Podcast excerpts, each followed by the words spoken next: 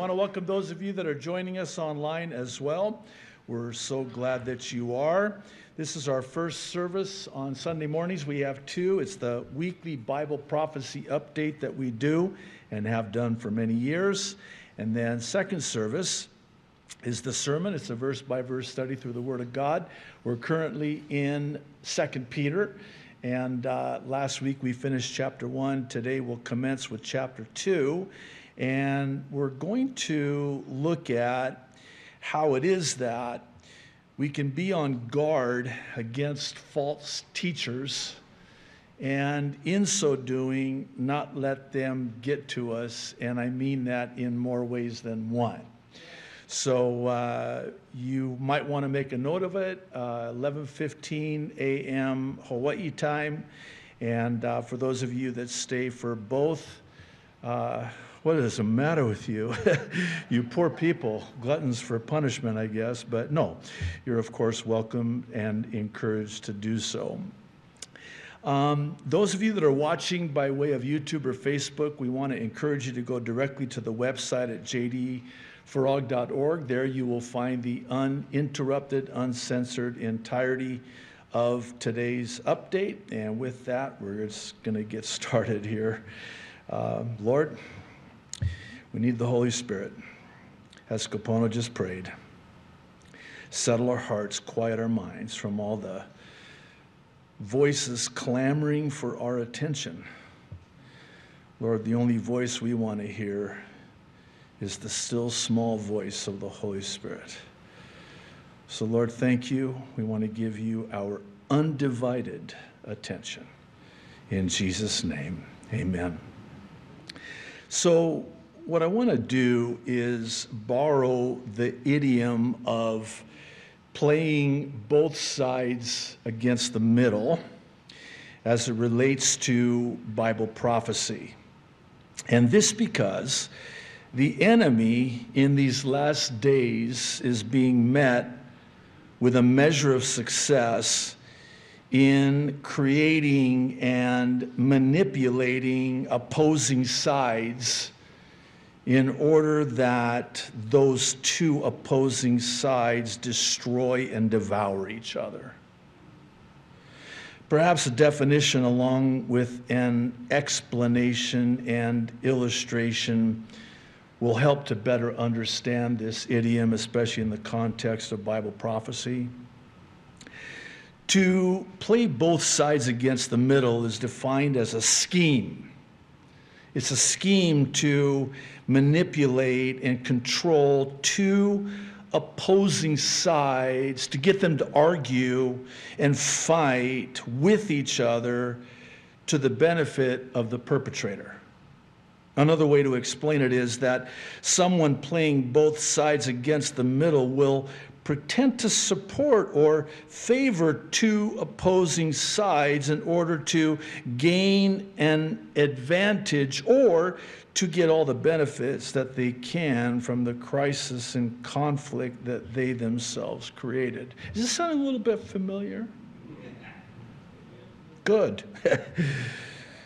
By way of an illustration, a politician will play both sides against the middle by setting opposing parties or interests against each other so as to advance their political agenda, their nefarious agenda.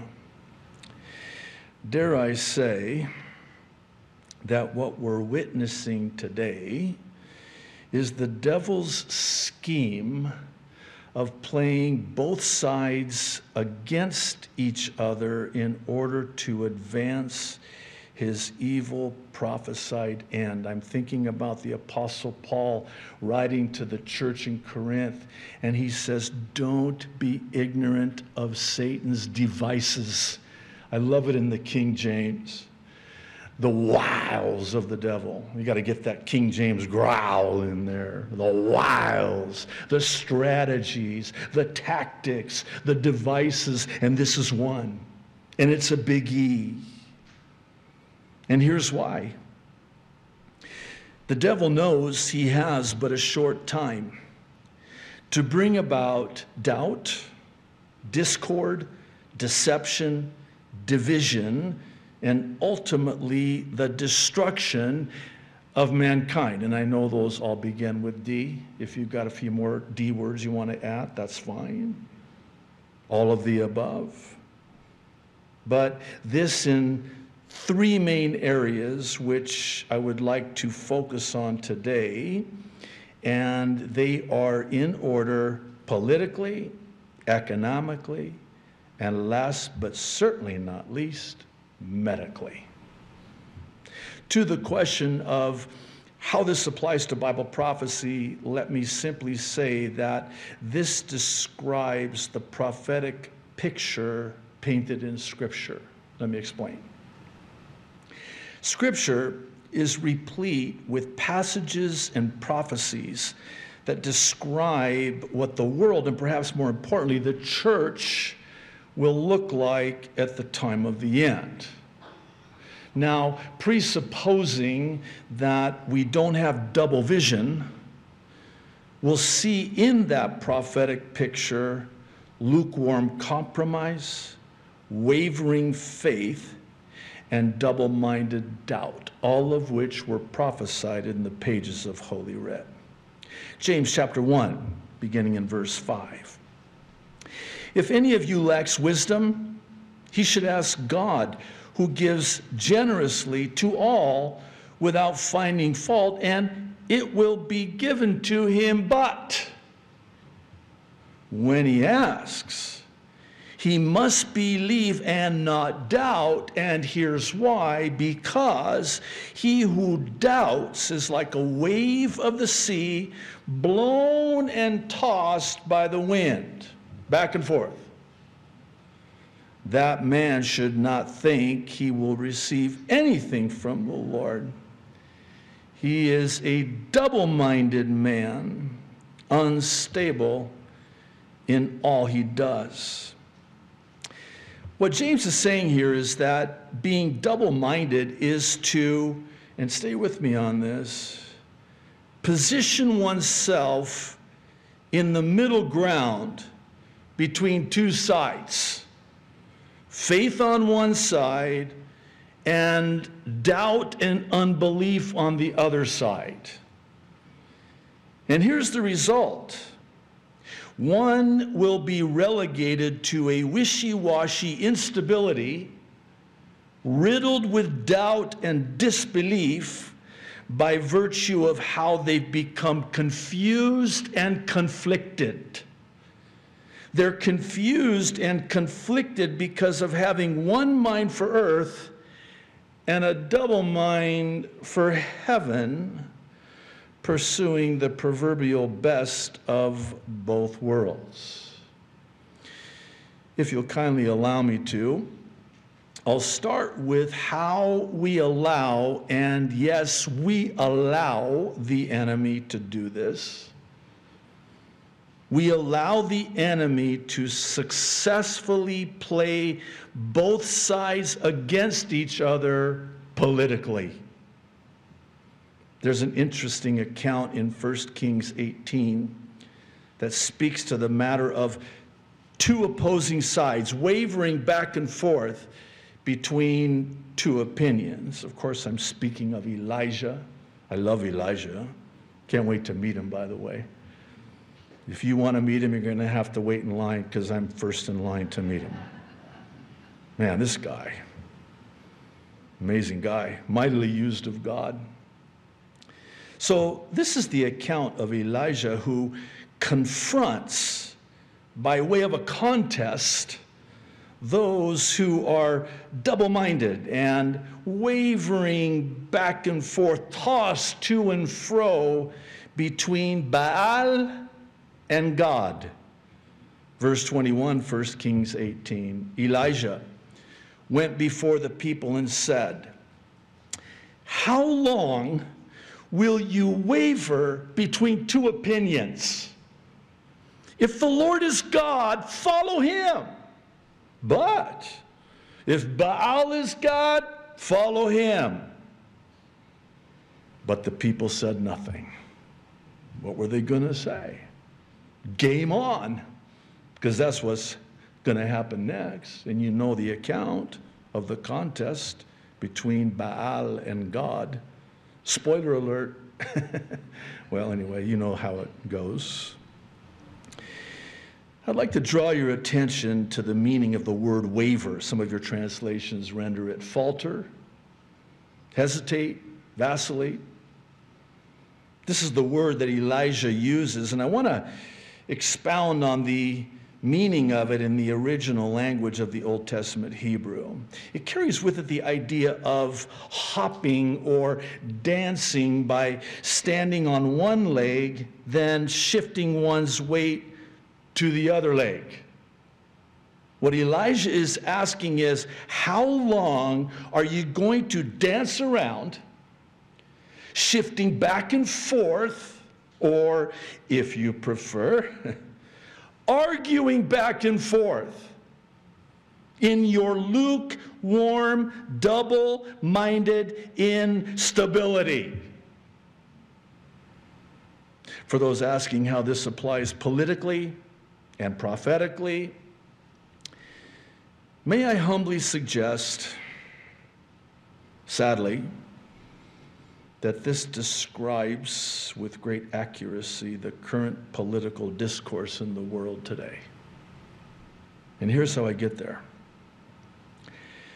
Christians are being manipulated and divided in the political arena the likes of which we've never before seen and are likely to never see again. And it's evidenced by the back and forth between the two sides. Do you realize what's happening? By doing this, the, the church plays right into the hand of the enemy. How so? Well, he's getting us to do his dirty work for him instead of him. How so? And what is that that we're doing for him? Oh, Oh, we're confusing, distracting, dividing, and destroying. 1 Corinthians chapter 14 verse 33 the apostle Paul says by the spirit for God is not the author of confusion but of peace as in all the churches of the saints. Jesus in John's Gospel, chapter 10, verse 10, said, The thief does not come except to steal and to kill and to destroy. I have come that they may have life and that they may have it more abundantly in Mark's Gospel, chapter 3, verses 24 through 26. And by the way, Satan knows these verses. He knows how to play this against us. He knows Scripture better than we will ever know Scripture. And don't you think, I mean, wouldn't it stand, I'm not angry, I'll stop yelling. wouldn't it, let me just, wouldn't it be, wouldn't it stand to reason that if the enemy knows this, and he does, that he will use this because this is the key. Listen to what Jesus said. If a kingdom is divided against itself, that kingdom cannot stand. And if a house is divided against itself, that house cannot stand. And if Satan has risen up against himself and is divided, he cannot stand, but has an end. Here's what I'm thinking Satan knows that he can destroy, steal, kill, and destroy in that order, by the way. And if he can just get us divided, down we go. Destroyed we are. Mission accomplished. So he has to sow discord, bring about division. But he has a problem. He's got a lot of problems. but the problem in this context is that the gates of hell, Jesus told Peter there in Caesarea Philippi, Matthew records it, the gates of hell will not prevail against the church. So Satan knows that verse too very well, all too well. so he knows he can't destroy it from without. So, how's he going to destroy it? Oh, from within. From within. Bring division from within. And then it's just a matter of time. This verse in Galatians chapter 5, actually verses 14 and 15, that, I, I, I guess I'll just say it. I don't like it. I know that's probably not very pastoral for a pastor to say, I don't like a particular passage in the Word of God. But I just don't like this because of the implications of this. Listen to this. For the entire law is fulfilled in keeping this one command love your neighbor as yourself. And then he says this If you bite and devour each other, watch out, or you will be destroyed by each other. That's it. It's exactly what's happening. Satan's just sitting back in his recliner, and yes, Satan has a recliner, eating his popcorn, and yes, he likes popcorn apparently, watching the show. Watching us destroy and devour and divide each other. Because he's playing both sides against the middle. And it's working, especially in the political arena. Okay, stop yelling again. Here's a question Would you agree that Christians in these last days are being destroyed by each other, specifically in the area of politics? The reason this is happening is because the devil is scheming in playing both sides of the political aisle against each other. And as such, we see people as Republican or Democrat, left or right, conservative or liberal, instead of seeing them as saved or lost. Well, I have to ask another question. And I just humbly ask this. Please hear me out and hear my heart on this. When someone says that they vote for the lesser of two evils, aren't they still voting for evil?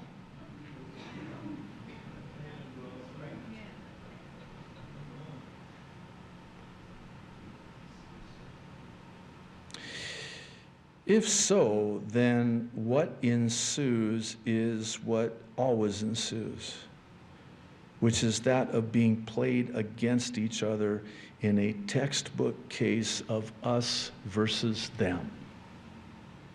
See, now we've, we've picked sides. It's left against right. You know, I just can't take it anymore. If I get an article and it starts off with the words, the left, I stop. I don't read any further. Us against them.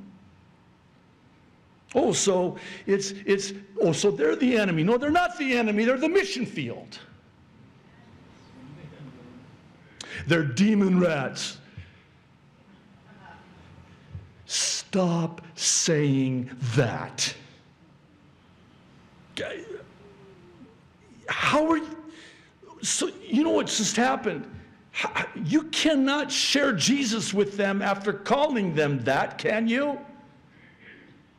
Because, see, now you're on the opposite side against them. And here's the problem we don't wrestle against them, we don't battle against them. We wrestle against not flesh and blood, people, human beings. We wrestle against powers of darkness in the realm of the spiritual, the supernatural. Four entities the Apostle Paul lists in Ephesians 6, and they have different rankings. And one of the greatest things in, in terms of successes that Satan's ever done, that was poorly worded. It's not great, it's horrible. But one of the things that Satan has been met with in a large measure of success is to get us to battle against each other, flesh and blood, and not him. Our battles against him and those powers of darkness, wickedness in high places, these principalities in the spiritual realm. That is what we, and key word, by the way, and don't miss this wrestle. That takes it to a whole new level, especially for those of you that have ever wrestled. That's, I mean, every muscle in your body is engaged in the wrestling match. And it's exhausting. Not just a battle, it's a wrestling match. And it's not with people, it's with the powers of darkness.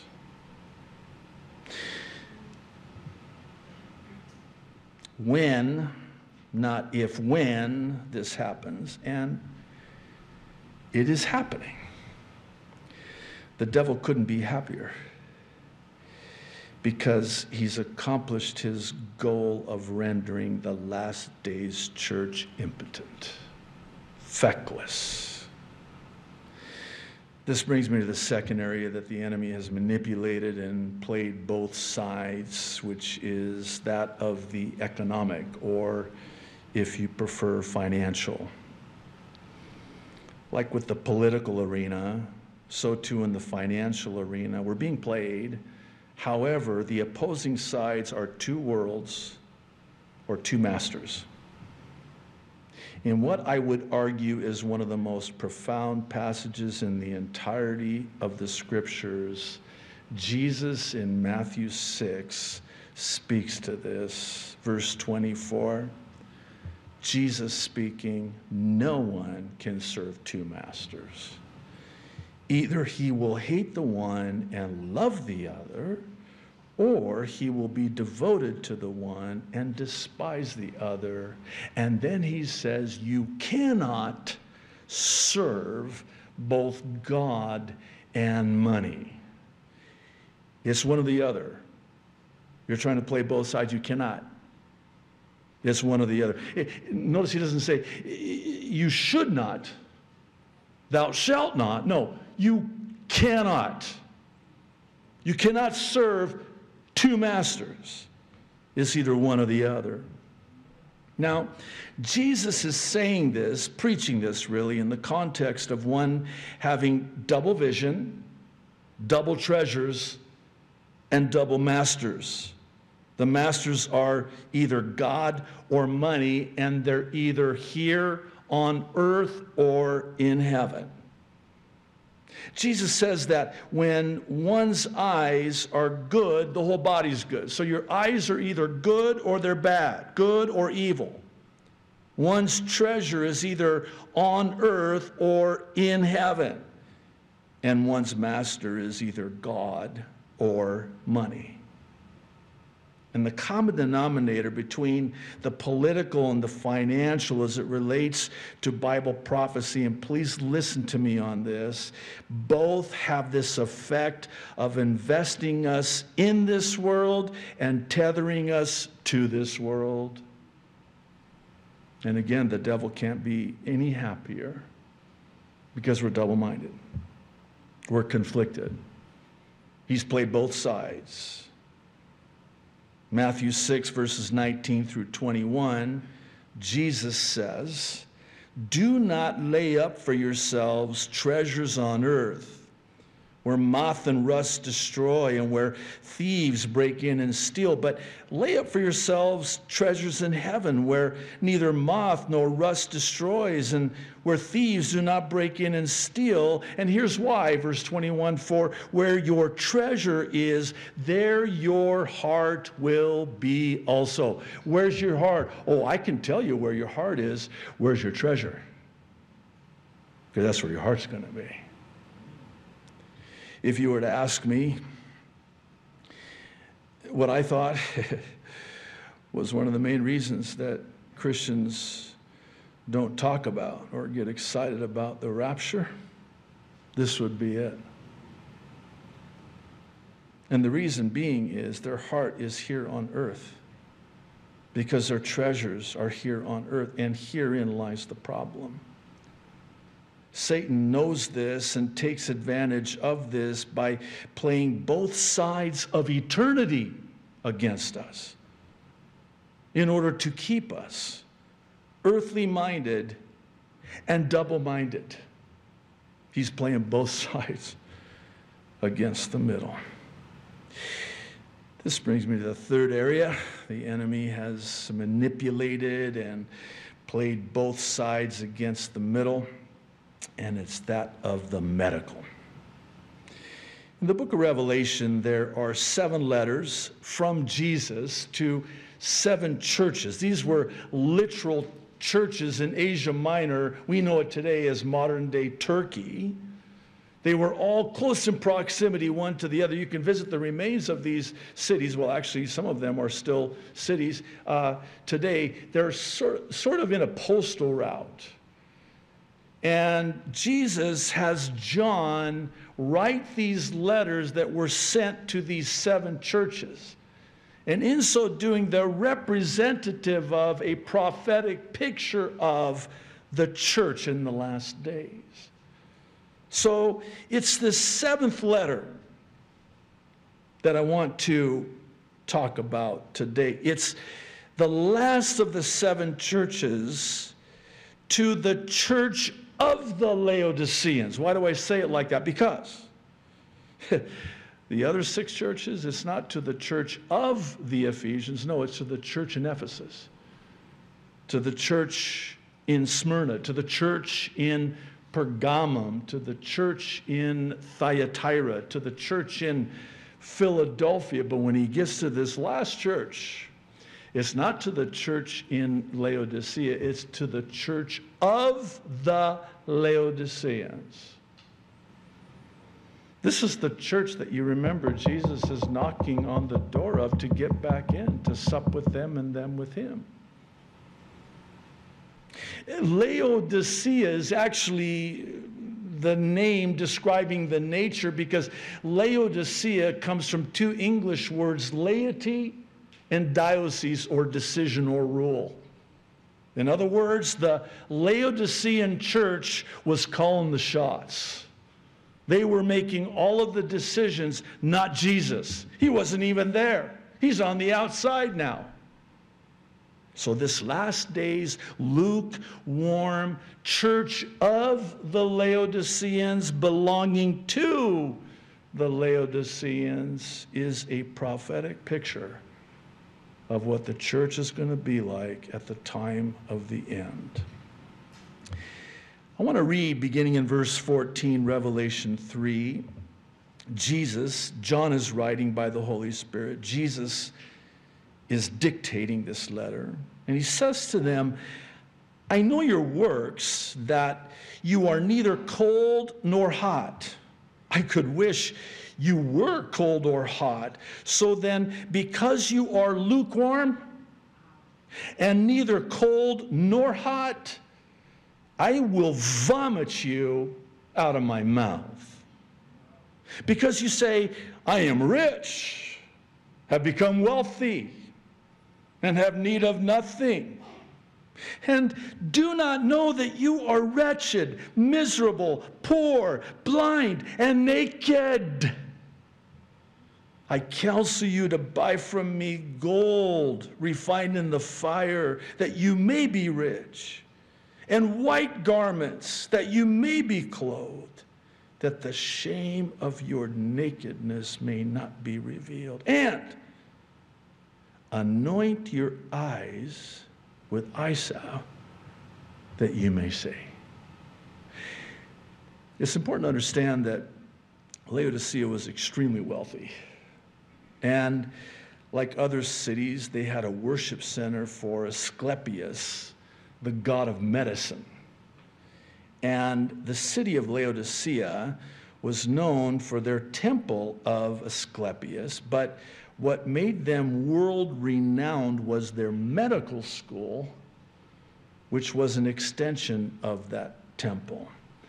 They were famous throughout the known world at the time for their eye medication, which had come from their medical school, and they would export it around the world. And as you might imagine, that's where the bulk of their wealth came from.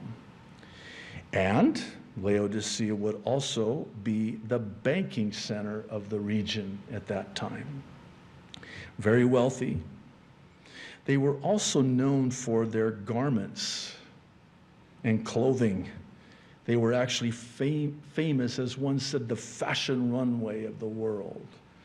And they were also famous for their entertainment, the Colosseums that they built. However, Laodicea had a very serious problem politically because the city was built in such a way that made it vulnerable militarily. And it's for this reason that Laodicea would end up making compromises. Let's meet in the middle. They would compromise with their enemies so as to not be attacked and destroyed. And to make matters even worse, Laodicea had serious problems with their water supply, which also made them vulnerable to attack. In their efforts to obtain water, they constructed this elaborate and expensive six mile aqueduct from the hot springs of Hierapolis. You can actually, if you want to, go online and see. I mean, it's breathtaking, beautiful, these natural hot springs in Hierapolis. The Apostle Paul in the book of Acts makes reference to Hierapolis so close in proximity to Laodicea. So they would bring these wa- this water from the hot springs of Hierapolis, but the problem was by the time the water got to Laodicea, it was lukewarm. And worse yet, polluted, which in turn made them sick to their stomachs and nauseated, making them vomit. We talked a little bit about this on Thursday night when the prophet Jeremiah is pronouncing this judgment, prophesied judgment on Moab. We know it today as modern day Jordan. And he, because that's wine country, he would draw upon winemaking as an analogy and an illustration that would, and they would get it you're settled in your dregs. You've never been emptied from vessel to vessel, and you've become bitter and settled and comfortable. You've never been emptied and poured out. You've never been refined.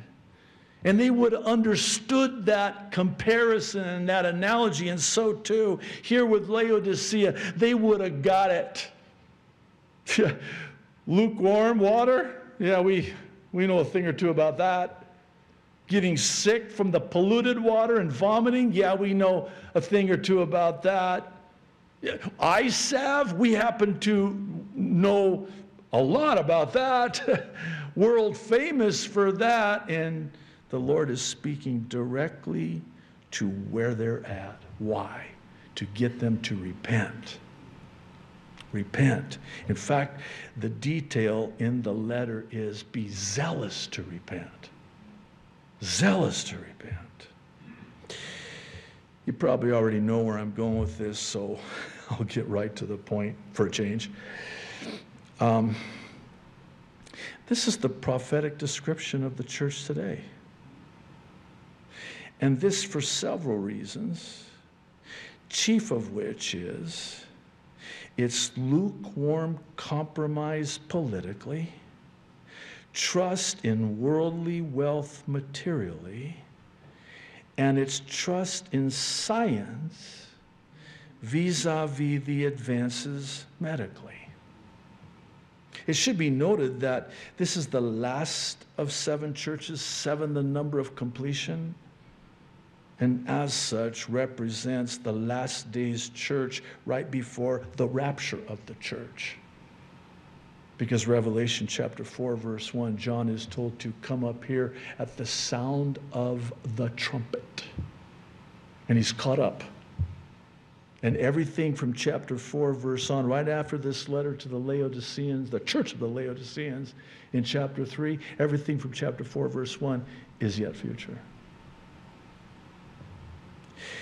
Here's the bottom line the devil is revving up, I choose that wording for a reason.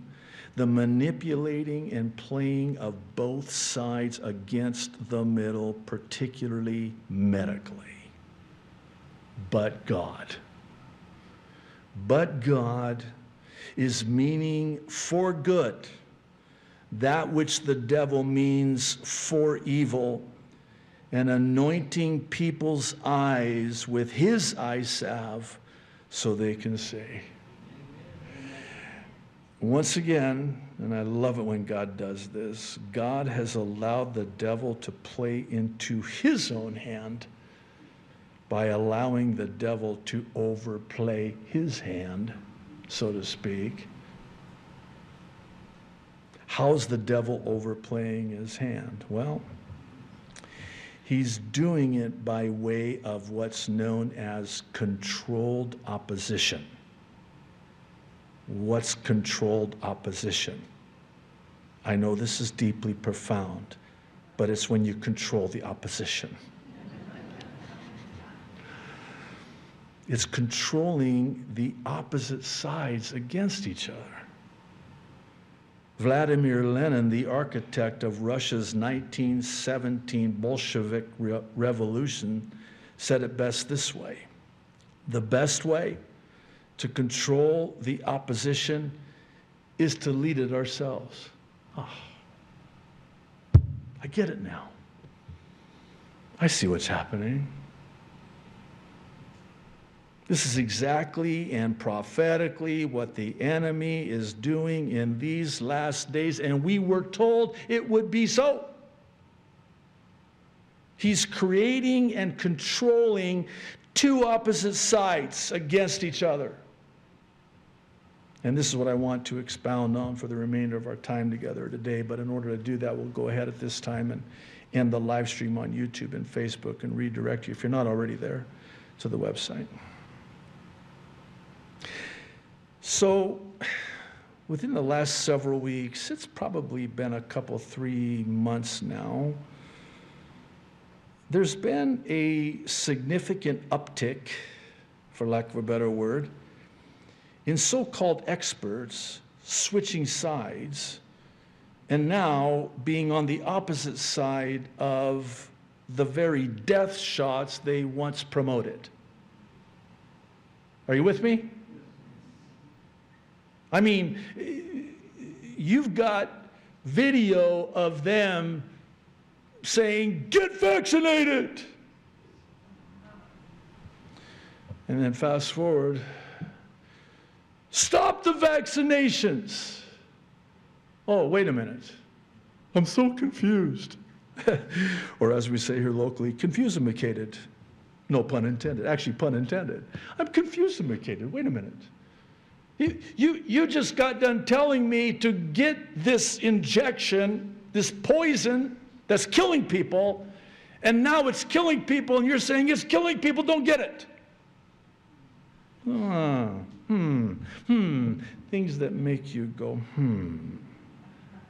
So, with those things that make you go, hmm, you petition the throne and seek the Lord. I've spent a considerable amount of time as of late seeking the Lord on this. And the takeaway from this is that all of it's been scripted. It's a manipulation of two opposing sides on the most divisive issue in the history of mankind, and it's scripted to deceive the world in this, the last hour of human history as we know it. Now, I know that was kind of packed full, but listen to Jesus again. A prophecy from the Savior himself that he would have to intervene at the time of the end in order for his people to survive this destruction, this deception. It's Matthew 24. And actually, I want to give you a little bit of the backstory here because this comes on the heels of, in response to, a question asked by the disciples Jesus, what is going to be the sign of your coming and, twofold question, the end of the age? And Jesus famously answers, and you know this well. He says, There will be wars and rumors of wars, threats of wars. There will be famines and earthquakes in different, diverse, various places, unusual places. He says, This is key nation will rise against nation. They're divided now. And kingdom against kingdom, the word in the original is ethnos, from which we get our English word ethnic. Oh, say no more. It's black against white. It's, it's, they, ah. This would be a good time for a little bit of levity, if you don't mind, just indulge me. Did you know that your pastors, starting with me as the senior pastor, are racist. Yeah. It's actually reverse racism. You know why? So I'm an Arab. Pastor Letu is Samoan. And Pastor Mac is African American. We don't have any white pastors. Don't tell anybody. Just saying. You're racist. Oh, actually, I'm not. We're all part of the same race, the human race. As one said, it's not a skin issue, it's a sin issue. Oh, but here's Satan right on time.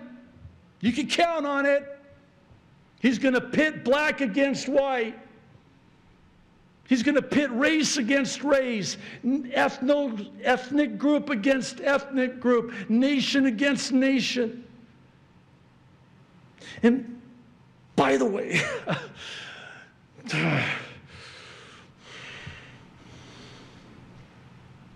the U.S. against China. Hey, God loves the Chinese people. Ukraine against Russia. No, God loves the Russian people. I've been to Russia twice. I love the Russian people.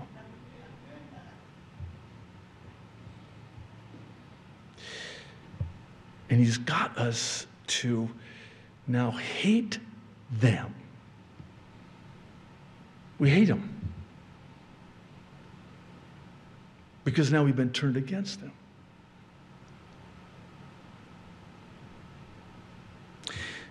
So Jesus says, these things, and he, he includes in that list that they're going to be so divided. Everyone's going to be against everyone. And he likens them to birth pains, which come in greater frequency and intensity right before the birth. He's likening his return as a baby being born with the birth pains.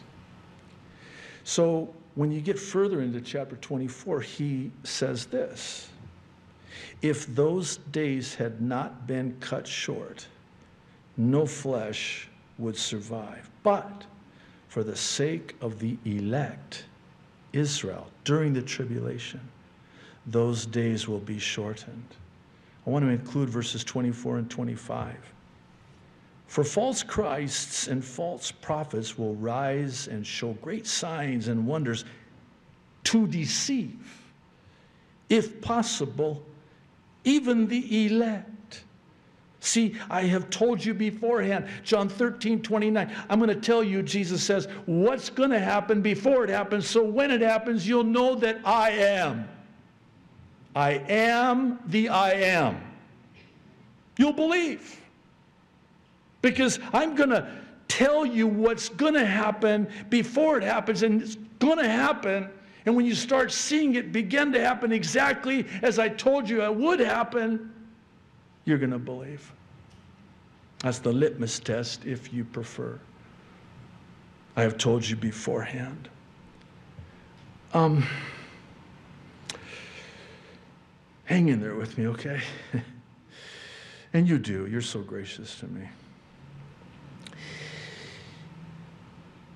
Both opposing sides being played against each other are two sides of the same coin. Both sides of the issue, whether political, financial, or especially medical, are two wings of the same bird flying in the same direction. I've made this comment before. I think this would be appropriate to make it again.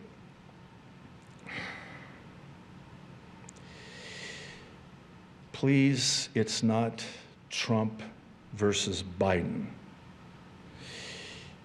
If you could only see them backstage after their performance, uh, Obama's there, Bush is there. Clinton is there, Trump is there, and Biden is there, and they're toasting a glass of champagne. Have you seen videos concerning this so called vaccination with Clinton, Bush, and Obama from 2021? Come on. Please don't be so naive and believe and be deceived. Don't be ignorant of Satan's schemes. They're both sides of the same coin. They're two wings on the same eagle. Please, I'm.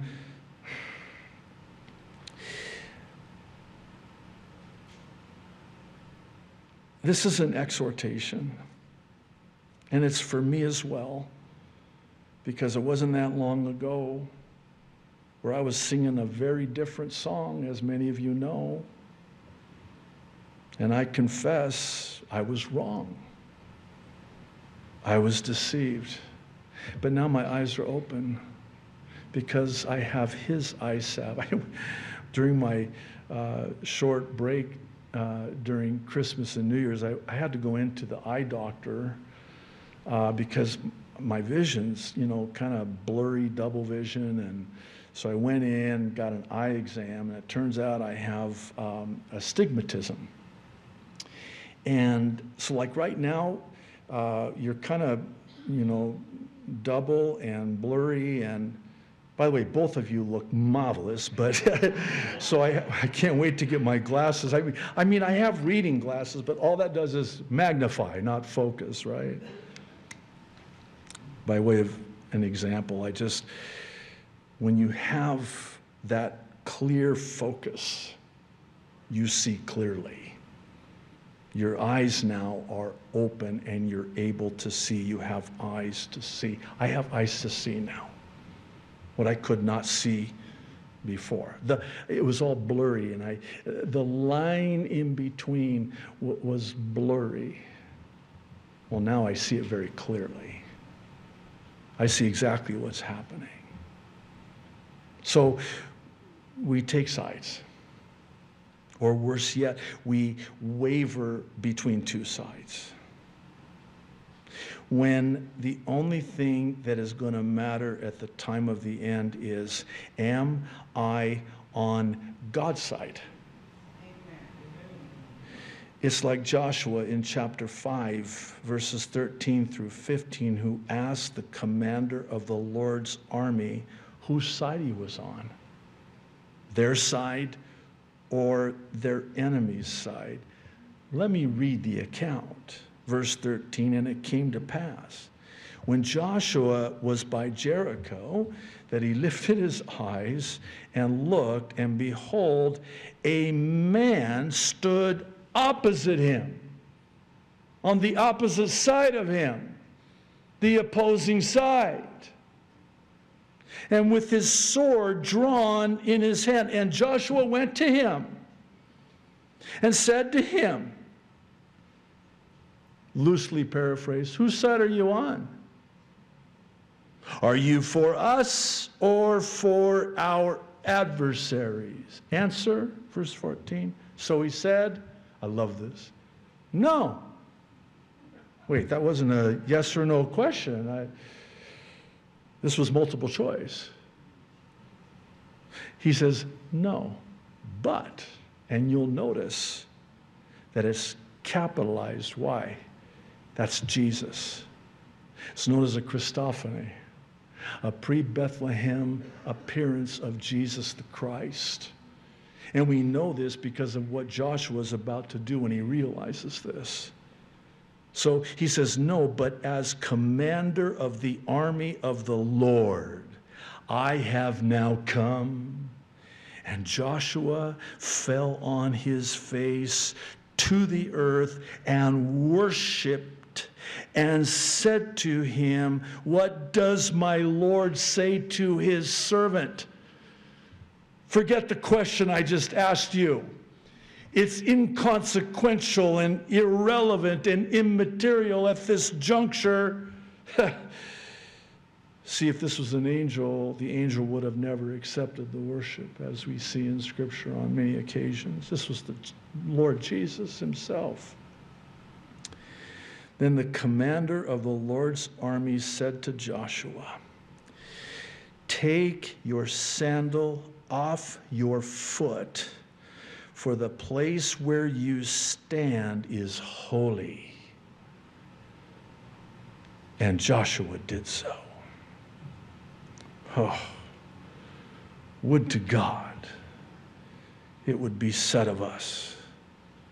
And they did so. In our falling on our face on holy ground and worshiping the Lord Jesus. The time has come to no longer allow ourselves to be played on opposite sides against one another. The time is at hand. Stop playing and stop being played. Get out of the game. You know, I spend a lot of time praying before an update, just really inquiring of the Lord. And my hope and my prayer is that today's update will be freeing.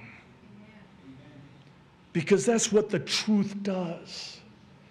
See, I know I've heard truth when I feel free. And conversely, I know I've not heard truth when I'm all tied up and bound up and weighed down. If somebody lays a heavy trip on me, puts the onus on me, and I'm burdened down by it, that's not the truth. If it's the truth, there's freedom. Here's the truth get out of the game, stop playing the game. The freedom that you will experience will, I mean, there are no words to describe it. You're out of the game.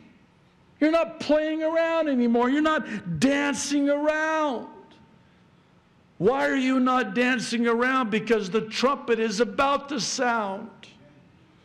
Stop playing around, going back and forth. The commander of the army of the Lord, Jesus himself. Interesting, all seven letters end the same way. Let him who hath an ear hear what the Spirit is saying to the church. Wait, let him who has an ear, I've got two. Well, double for you then. And I know this is a silly illustration, but you'll get the point. Have you noticed that we were never created with earlids? I'll, I'll let you think about that for just a moment. I have an ear, I actually have two. This is rhetorical. If you really have an ear, because see, we have ears, but that doesn't mean we hear. Uh, growing up as a, a little boy, boy, I, I, gave my mom such a hard time. I, I know I'm going to see her in heaven. Oh, I can't wait. I'm actually going to see her at the rapture because the dead in Christ rise first. Oh, I gave her such. She used to say to me in her thick accent, "Wahido." She would hit that certain octave. You wait till you have children of your own. I'm like, yeah, whatever. Then I had children of my own. Oh, mom, you were right. But when she would hit a certain key or octave, I tuned her out. All I heard was, Wahito. Then after that, I knew she was yelling at me, but I wasn't hearing what she was saying to me. All I heard was, that's what, yeah. If you got a better illustration, I'm open to it. But that's what Jesus is saying. You've got ears, but that doesn't necessarily mean you're going to hear what the Spirit is saying. This is what the Spirit is saying to the church. This is what the commander of the army of the Lord is saying to us, his church, his servants. Take off your filthy, worldly sandals. Get out of the game because where you're standing right now is holy. Where we stand in this, the very last hour of human history as we know it, is holy. It's an exciting time to be alive. We are that generation. we are those people who, like Paul would say to the Thessalonians, would be alive and remain and caught up to meet the Lord in the air. Ah, I can't wait. No time to play around. You know that saying, it's not a playground, it's a battleground. Well, I even would take it a step further and say, be careful what battleground you're battling on, what fight you're fighting. Um, are you battling against that other political party? Are you fighting those who are on the opposite side of the position in which you stand? That's not the right fight. Jesus said when he was arrested in the Garden of Gethsemane, no, it wasn't when he was arrested. Oh, forgive me. It's when he was standing trial before Pilate and he was being queried about his kingdom. I, I, understand you're a king. Where's your kingdom? Jesus said, My kingdom is not here. If my kingdom were here, my disciples would fight. They're not fighting. This whole movement now within the church, and we'll maybe touch on this in second service in Second Peter because Peter, by the Holy Spirit, devotes his writing and energy, his last and final words, his final will and testament, if, if you will, to a warning about false teachers and false teaching and the destruction that it wreaks, the havoc that it wreaks within the church. And it's alive and well that we're supposed to fight and take dominion over the seven mountain mandate in every arena of life educational, governmental, financial, medical. oh, are you trying to fight for the kingdom here on earth? Is that because you're too invested in and tethered to this world and the things of this world, oh, you're still playing the game. I can say this honestly, the Lord knows my heart. I actually feel very sorry for you. That's a really hard way to live. If you only knew the freedom that awaits when you taste from that cup. That's not the fight. It's the good fight of faith, the Apostle Paul said. We're in a war, certainly. But it's not winning or losing, it's winning souls for Jesus. We've got to get people to Jesus as quick as we can while we can. That's all that's going to matter at the end of the day. When that trumpet sounds, whatever political persuasion you're, I'm, okay, ah, Lord, I almost got away with this, not having to say this. Real quick, please hear my heart. I get excoriated whenever I say anything. Actually, all I have to do is just mention the name Trump. Why don't you talk about Did you vote for Biden?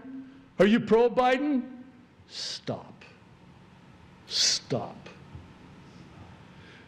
If Joe Biden is still human, and I have my doubts, no, I'm serious about that, for real.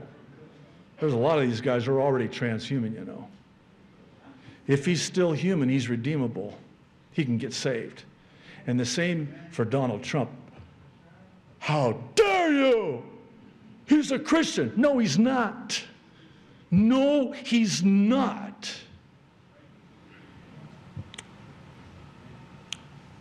Is that good enough?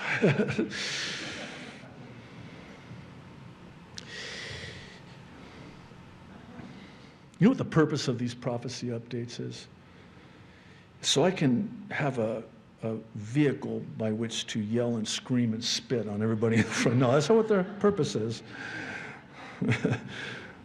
the purpose is to end with the way it ends, and this is the way it ends the good news of salvation in Jesus Christ the gospel of Jesus Christ and a simple childlike explanation of salvation by way of the ABCs of salvation, because that's all that's going to matter. That's all that's going to matter. When that day comes, on that great and final day, when that trumpet sounds, this is the only thing that's going to matter. What did you do with the person of Jesus Christ? You're either saved or you're lost. You're either born again or you're not. You're either going to spend eternity in heaven or you're going to spend eternity in hell. yeah. That's what the Bible says. Well, what's the good news? The good news is that Jesus was crucified, he was buried, and he rose again on the third day, and he's coming back very soon, one day. What are the ABCs? Just a simple, childlike way to share your faith should the Lord ever present you with the profound privilege of doing so. This is a template you can use. It's please don't make it a formula. It's just a, a tool to be equipped with and have at the ready. The A is for acknowledge or admit that you're a sinner because unless and until you do, why would you be interested in the Savior? Romans 3:10 says there is no one righteous, not even one. You might be a good person, but you'll never be good enough. And Romans 3:23 tells us why. It's because all have sinned and fall short of the glory of God. We've missed the mark. It's an archery term. That's what the word sin means. We've missed the bullseye of God's perfect standard of righteousness.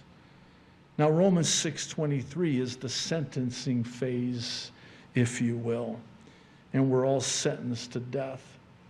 That's the bad news, for the wages of sin is death. But here's the good news the gift of God is eternal life in Christ Jesus our Lord. That's the A. Here's the B, and the B is so central because it comes as a result of the A admitting, acknowledging, and it's to believe in your heart that Jesus Christ is Lord. Just believe, for God so loved the world that he gave his only begotten Son, that whosoever would believe, put your trust in him, would not perish, but have everlasting life. Romans 10 9 and 10 says, If you believe in your heart that God raised Jesus from the dead, you will be saved. There's no question mark. The jury's not out, the verdict's in. You will be saved if you believe. And then what comes from believing in your heart is just the expressing, the calling, the confessing, which is the C. Romans 10 9 and 10 also says. If you confess with your mouth, Jesus is Lord, and believe in your heart that God raised him from the dead, you will be saved. And here's why for it is with your heart that you believe and are justified, and it is with your mouth that you confess and are saved. And lastly, Romans 10:13. I love Romans 10:13. By the way, this month I'm 41 years old. I look pretty good for 41, don't I? I got saved in January 41 years ago. That's the only birthday I want to talk about at this point. It's when I was born again, when I called upon the name of the Lord, never look back. All who call upon the name of the Lord will, will be saved. I implore you today, get out of the game. It's not whose side are you on, it's are you on the Lord's side? Get out of the game. Stop being played. Stop playing the game. I promise you, on the authority of God's word, you will be set free. And whom the Son has set free is free indeed. Today's But God testimony comes from Amy Finley Reeves, who writes Dear Pastor JD, I have been listening to you for the past two years, ever since the beginning of the COVID lockdowns. I cannot tell you how much I have enjoyed your sermons as well as your prophecy updates. However, my favorite part of your message is the but God testimonies. They always give me hope and encouragement in these dark times. About a year and a half ago, I was diagnosed with PBC, primary biliary cholangitis. I hope I'm pronouncing that correctly. It's an autoimmune disease that causes progressive destruction of the bile ducts. After a liver biopsy and extensive blood tests and lab work, my gastroenterologist enterologist determined that I was in stage two liver failure and placed me on an experimental drug to hopefully bring my numbers out of the critical range. He explained that there is no cure for this disease and I would likely need a liver transplant within the next five to 10 years. Then he highly suggested that I get the COVID vaccine due to my compromised immune system. In addition, in the state of North Carolina, I would need to be vaccinated in order to have a liver transplant. Earlier that year, I had already written to you and received my religious exemption, so I kindly explained that there was no way I was taking the so called vaccine. At the beginning of COVID, God placed 2 Timothy chapter 1, verse 7 on my heart, and it became my prayer. For God has not given us a spirit of fear, but of power, love, and self control. Fortunately, my doctor's a Christian, and he did not push the matter any further. I also informed him that I was from the great state of Alabama, and if I needed a transplant, I would gladly move home and assured him that would not be necessary because God was going to heal me. After receiving this news, I went home and prayed. I asked God to give me a but God story to share. If He would heal me, I would share my story and give Him all the glory. he led me to this scripture verse, Jeremiah 17, verse 14 Heal me, O Lord, and I will be healed. Save me, O Lord, and I will be saved. For you are the one I praise, which I would recite over and over for the next year. So, here is my but God story. I recently moved back to Birmingham, Alabama, and made an appointment with a new gastroenterologist, however you pronounce that doctor's name. it took a while to get in to see him, but I was not worried. I had given this completely over to my Lord and my Savior and knew, regardless of the outcome, He was in control. After another ultrasound and more blood work, I met with my new doctor. He looked over my blood work and informed me that all my levels, except one, was in the normal range. And the one that was not was only 20 points off. He also doubted that I would ever need a transplant. I told him that God healed me. He is the great physician and he is worthy of all my praise. To God be the glory. Amen and amen.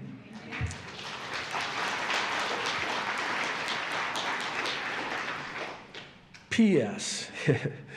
Thank you for being a light in this world. I have fallen in love with the Bible because of your incredible studies of each book. I have one thing on my bucket list before Jesus comes again, and that is to come to Hawaii and meet my favorite pastor. come! Or not. there may not be time, and she says that. If not in Hawaii, then I will see you in heaven. Maranatha, your sister in Christ, Amy Finley Reeves. Why don't you stand? There's a saying here, there, or up in the air. I choose the latter. I think you do too. Lord, come quickly. Father in heaven, thank you so much. Oh, Lord.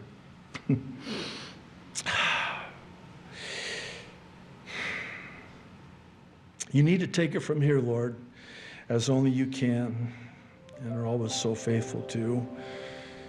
I've done my best to rightly divide your word of truth because your word is truth. And you, Jesus, are the truth. So, Lord, the Holy Spirit now needs to take it from here. And, Lord, make application of it to our lives. Bless it to our hearts.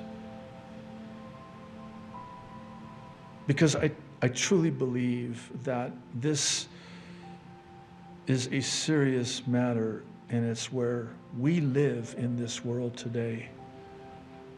We're in the middle, being played against each other.